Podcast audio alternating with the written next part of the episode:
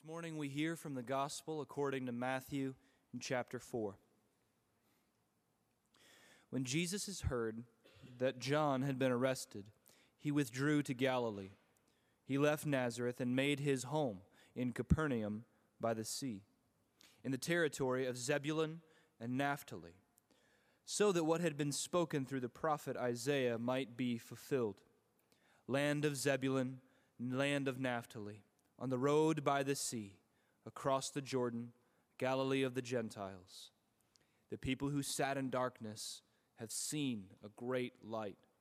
For those who sat in the region and shadow of death, light has dawned. From that time, Jesus began to proclaim, Repent, for the kingdom of heaven has come near. As he walked by the Sea of Galilee, he saw two brothers Simon, who was called Peter, and Andrew, his brother, casting a net into the sea, for they were fishermen.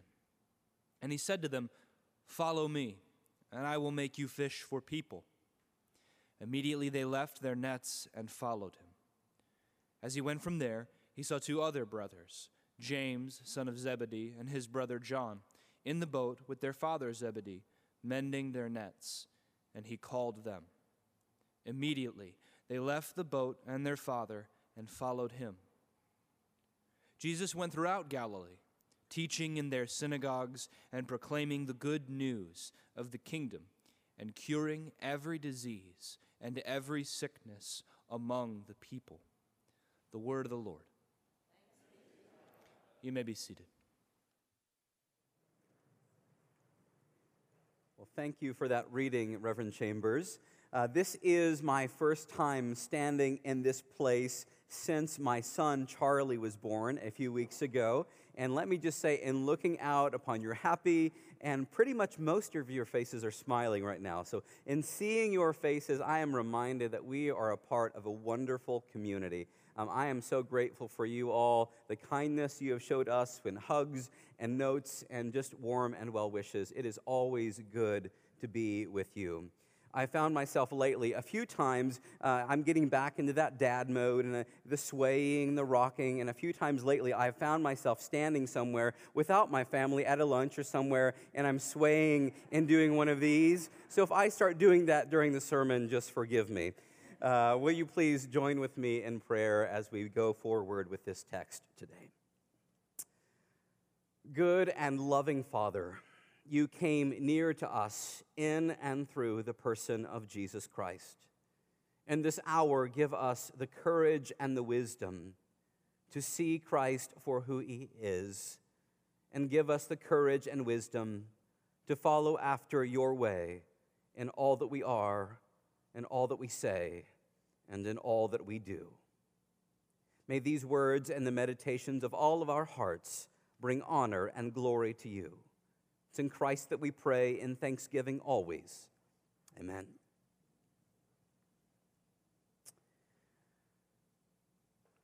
At first glance, our passage today begins in such a strange way.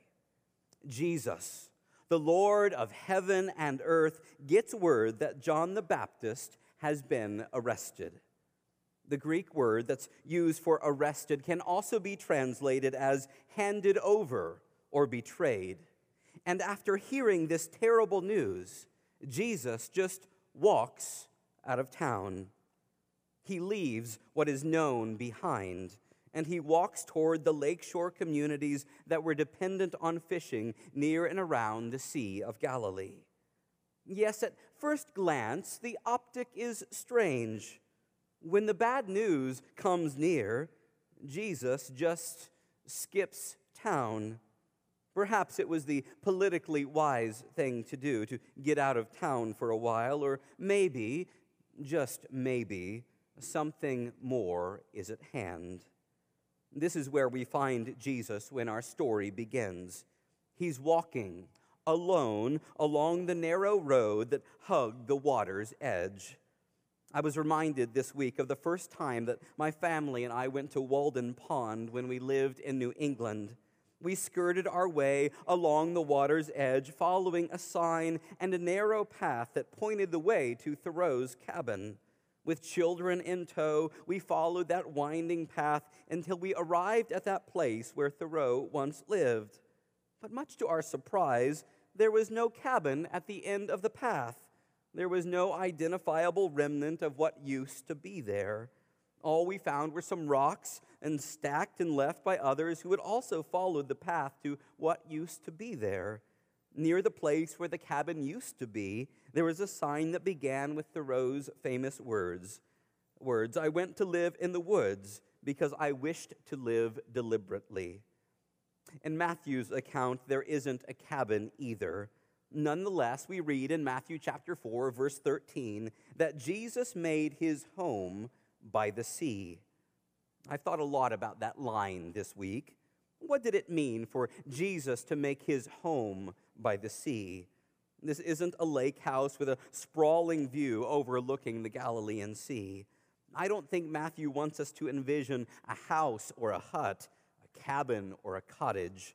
Later in Matthew's gospel, we'll find out more clearly what he's meaning when he says that Jesus bunks down at the end of the day in a very particular way. We read about this in Matthew chapter 8, verses 18 through 20. In this passage, we read about the would be followers of Jesus and about one man who tells Jesus, quote, I will follow you wherever you go. And on that occasion, Jesus replies to the man by saying, Foxes have holes, and birds of the air have nests, but the Son of Man has nowhere to lay his head. More to the point, I think there's something deeper at bay in Matthew telling us that Jesus made his home by the sea. And here's the point I think Matthew is trying to make God doesn't reside in a house made of human hands. Uh, Jesus is not bound by place. Jesus lives, dwells, and resides with and among all creation. At least in my mind, to say that Jesus made his home by the sea isn't just a locational cue in the narrative. It's a reminder that God came to make his home the whole earth. Put another way, Jesus is at home wherever Jesus goes, or there is no place where God isn't at home. In the words of the poet Christian Wiman, God goes belonging to every riven thing. Matthew, after channeling the words of the prophet Isaiah, records that Jesus is walking near the edge of the sea. It's pushing the imagination just a bit, but I'm left to wonder if Jesus ever unfastened his sandals and let the cool Galilean sea lap up and wash over his feet. And if he did, would the water remember his feet? Perhaps you, like me, have heard it said that water has memory.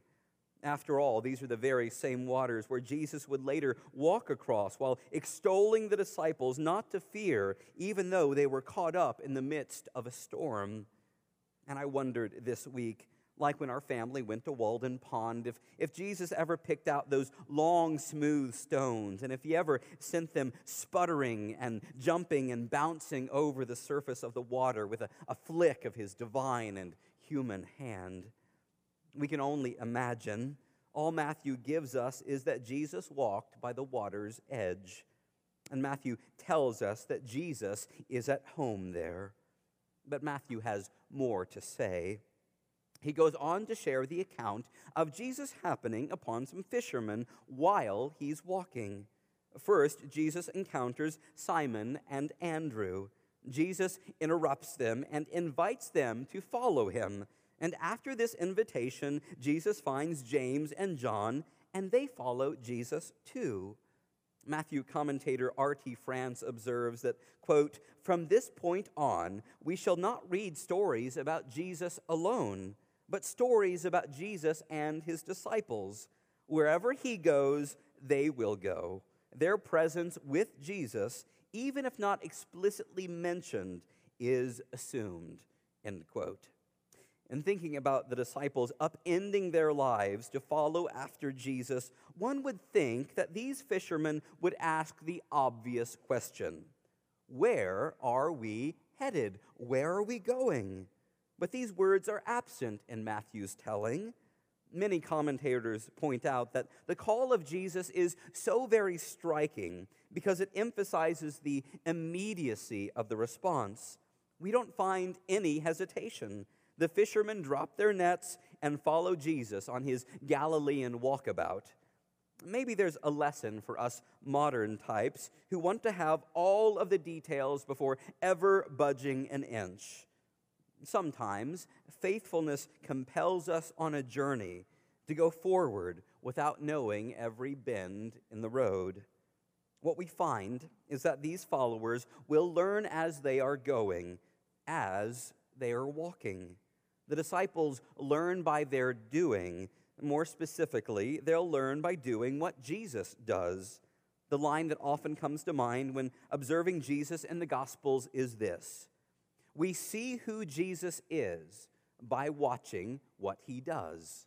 I'll say it again. We see who Jesus is by watching what he does. And what does Jesus do with the disciples following after his every move?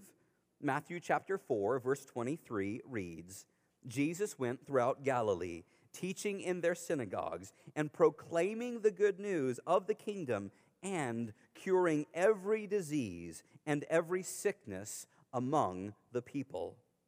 Matthew records these events in one sentence, but it seems to me that these events took place over the course of days, weeks, and months on end. At least for me, it's important to think about how all of these events would have taken time to unfold. To help people, to really help and be a part of a healing process is almost always going to mean slowing down in order to see others. In Jesus, God comes near, motivated by love, to see and listen deeply to the pains and to the marvels of the world. This is no small thing in the world we've come to know. We dwell in a world of constant contact, but with little eye contact. If we let it, I think the tail end of this story and the mention of Jesus being at home, not just by the sea, but also among those in the throes of pain and needing a word of good news, I think Jesus' presence here can teach us a thing or two. I'm convinced that those following Jesus in any age will come to learn that spending time with those who are sick and hurting is never an unimportant or minor task something to be quickly checked off of our to do lists. The last sentence of our gospel text invites us to think about the places where we feel comfortable in the world and also the places that we might look to escape from in order to avoid the entanglements of others. I wonder are there places that you know well but haven't ever brought goodness there? Places you haven't brought help or healing when you could? Where might you need to look at others with greater care or patience? Where does your cadence need to be slowed? Where can you bring a word of good news in your everyday life? See, following Jesus will often mean defying our impulse to make snap decisions about others and their pains, reducing people or situations to inconveniences or only as problems to be solved problems, if we are not careful, that we can have a tendency to solve without actually listening to and learning from the person in front of us. This past week, I've been reading about how some researchers believe that our brains are being rewired as a result of how we consume digital and mass media. In a world of quick likes and of scrolling through personal and national news stories, our attention spans are changing and maybe our brains are too. If a headline or a photo doesn't grab our attention from the get go, if we aren't entertained, we scroll past, move on, or skip over the moments we deem less captivating or compelling. Although we probably all know that people and stories are more complex and wonderfully beautiful than we often give time for, we live in a world driven by quick looks executive summaries, and the power of the blink reaction. We abstract the world to our own liking, filling and fitting the wonders and pains of the world into our calendars, day planners, and deadlines. One of the overwhelming convictions that I come away with from this passage is that in order to help people, to be a part of helping other people heal in the midst of their pains and wounds, you will often need to learn how to see and sit with greater patience and intentionality. This is a lesson that has frequently been on my mind these past few weeks. As some of you know, I'm in my final semester of doctoral work at Emory with my graduation coming in May. My dissertation explores theological understandings of dementia, and my writing has often led me to write about the intersections of theology and medicine. And toward this end, I decided that in my final semester, I would take an extra course through the medical school. I'm currently taking a class on palliative care, thinking about those moments when medical action won't change the prognosis. In our first class this semester, we all met at the High Museum just down the street. On that day, our instructor and a docent from the High positioned us to sit in front of a wall of portraits. We had these little red portable seats, and we were instructed to sit in front of the portraits, taking them in slowly, making notes about what we saw in the faces that were staring back at us. As the minutes passed, we did our best to look deeply while other visitors in the museum were quickly glancing at it and glancing at the portraits and then walking right on by. In fact, the docent told us that the average time a person spends looking at a painting or a work of art is 17 seconds. For most people, they decide in 17 seconds what's going on, everything they need to know before walking away. That's the time that most art loving people take to read and consider the subject in front of them. On that day, sitting in front of those portraits, we shared our impressions with each other. We spoke about the facial uh, expressions that hinted of loneliness and grief, entrapment, power, and unspeakable sorrow. One student observed that the look on the face in one portrait made her think of being in the room when the news was given that the cancer was terminal and that a wonderful woman wouldn't live much longer. The student was reminded in the portrait not of that woman's face, but of the woman's husband's face. He was trying to be strong while also trying to think about how he could overcome this heartbreaking and, and life shattering news. She spoke of his clenched jaw, of his, his flared nostrils, as if by biting down and breathing in slowly, he could somehow do the impossible task of holding everything together for them both for, for just another moment. We talked about those occasions when we transfer past readings of pain in ways that are accurate, as well as those moments where we think we recognize something only to be proven wrong when we really spend time with someone else. Here's the point Jesus, the Lord of all, doesn't just reside within creation, but he takes time to see others, to enter in, and to heal. And this is a task that he invites all of us to do as we are walking through life. I've come to love the notion put forward by the Japanese theologian Kosuke Koyama, who wrote a book titled Three Mile an Hour God. In this book, Koyama observed that the average speed that humans walk is at three miles an hour. Koyama's conclusion seems both simple and true. He reminds us that Jesus didn't only become human, but also that Jesus walked at a human pace. Jesus walked at three miles an hour. Koyama writes, quote, Love has a speed, and that speed is slow. That speed is gentle. That speed is tender. End quote. Here's my hope for all of us in coming away from this passage about the call of Jesus' first disciples. May we come to comprehend the significance of God taking up residence in creation.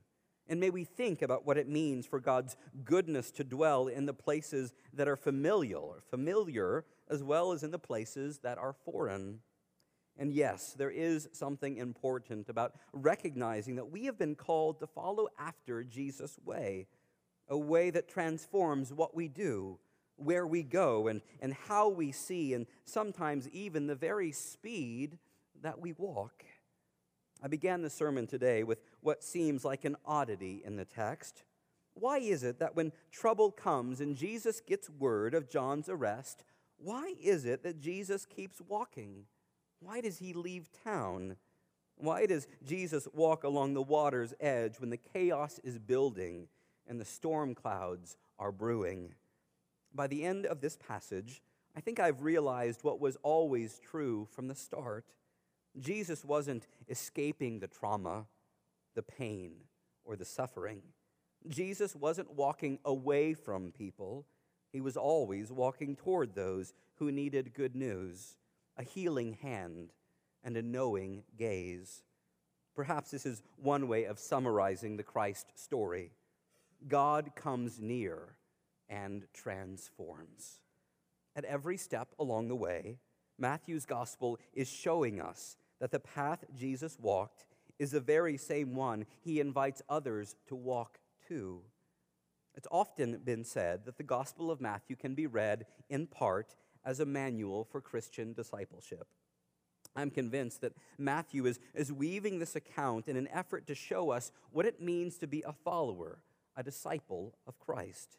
And notice that here, right at the beginning, there's a narrative foreshadowing that's signaling to us the very end of the story, or at least signaling for us to remember this decisive moment once we get to the end. Matthew is hinting to us that just because John the Baptist is arrested, betrayed, and handed over, the path of God will not come to a screeching halt. The journey will not end in death and in sorrow. It didn't then, and it never will. The death of anything in God's good creation will never be the last word. The last word in all things is always hope, resurrection, and abiding love. To overstate the obvious, when Jesus is arrested, betrayed, and handed over, even then the path of God will not come to a dead end. At every turn in the road, Matthew's gospel is instructing those who are following after Jesus. And what do Jesus' followers learn to do when news comes their way and riddles them with pain or sorrow? We learn that even when the way seems dark and the path unknown, there is still good news coming. Matthew teaches us that Jesus walks with us, that God walks with us. And God invites us to join in the work of making the broken places and people whole. Sometimes God is calling us to walk at three miles an hour. My hope for all of you is this may you come to know and follow God's way, a way that is true, gentle, and often slow.